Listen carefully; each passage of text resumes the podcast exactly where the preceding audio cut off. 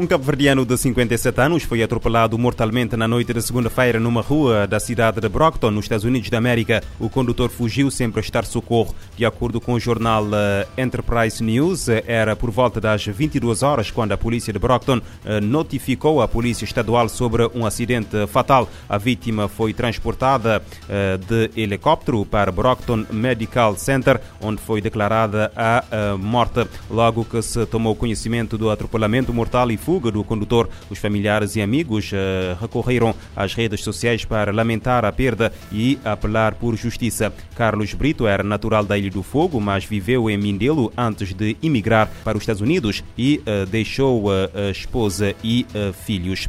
O Tribunal da Comarca de Santa Catarina de Santiago decretou prisão preventiva ao indivíduo de trinta e três anos suspeito da prática de um crime de abuso sexual de menor com penetração na sua forma consumada. O crime vinha acontecendo desde dois mil e vinte e um, quando a vítima tinha ainda catorze anos de idade. Em nota, a Polícia Judiciária informa que o suspeito foi detido fora de flagrante delito no dia dezassete de novembro, no âmbito da execução de um mandado de detenção emitido pelo Ministério Público.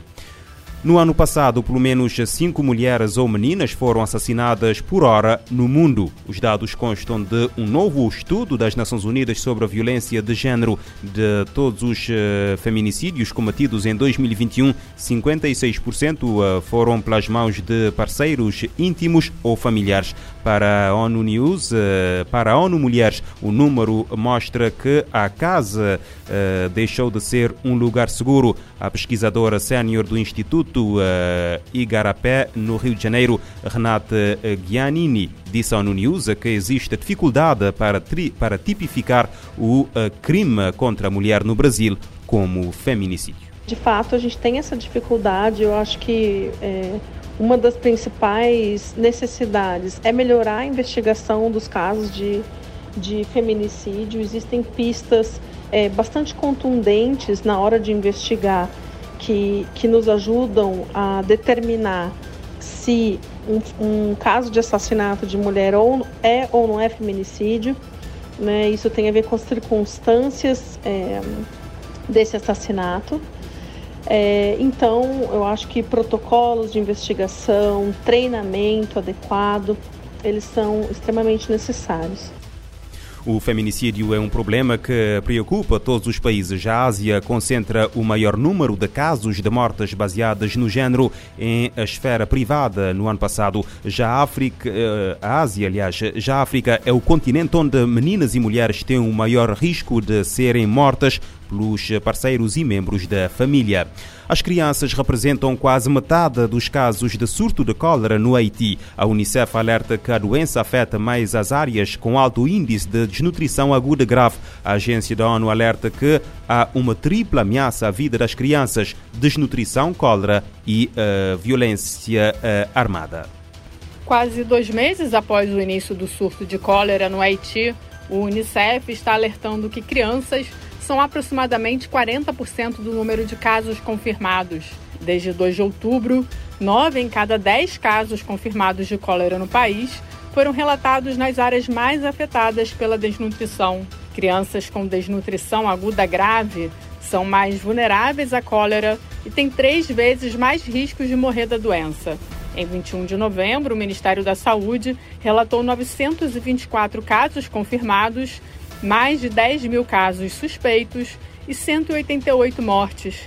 De julho até o momento, o Unicef e parceiros examinaram e avaliaram o estado nutricional de cerca de seis mil e duzentas crianças em Cité Soleil, a maior favela da capital haitiana. Cerca de duas mil e quinhentas crianças abaixo de cinco anos que sofrem de desnutrição aguda grave e moderada receberam tratamento. Após concluir uma visita de quatro dias ao Haiti, o diretor do Escritório de Programas de Emergência do UNICEF alerta que há uma tripla ameaça à vida das crianças: desnutrição, cólera e violência armada.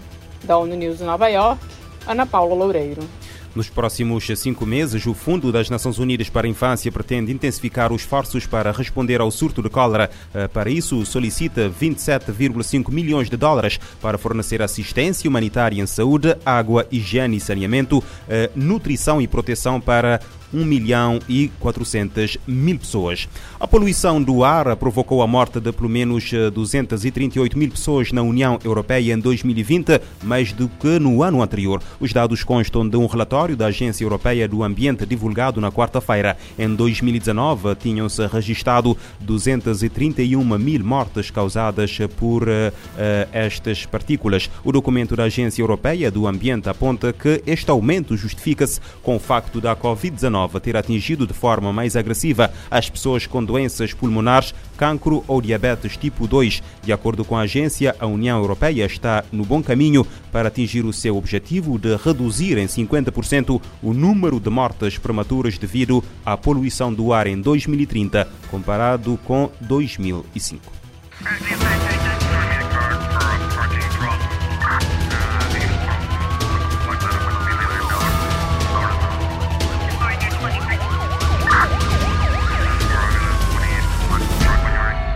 Este programa está disponível em formato podcast no Spotify e em rádio morabeza ponto c v.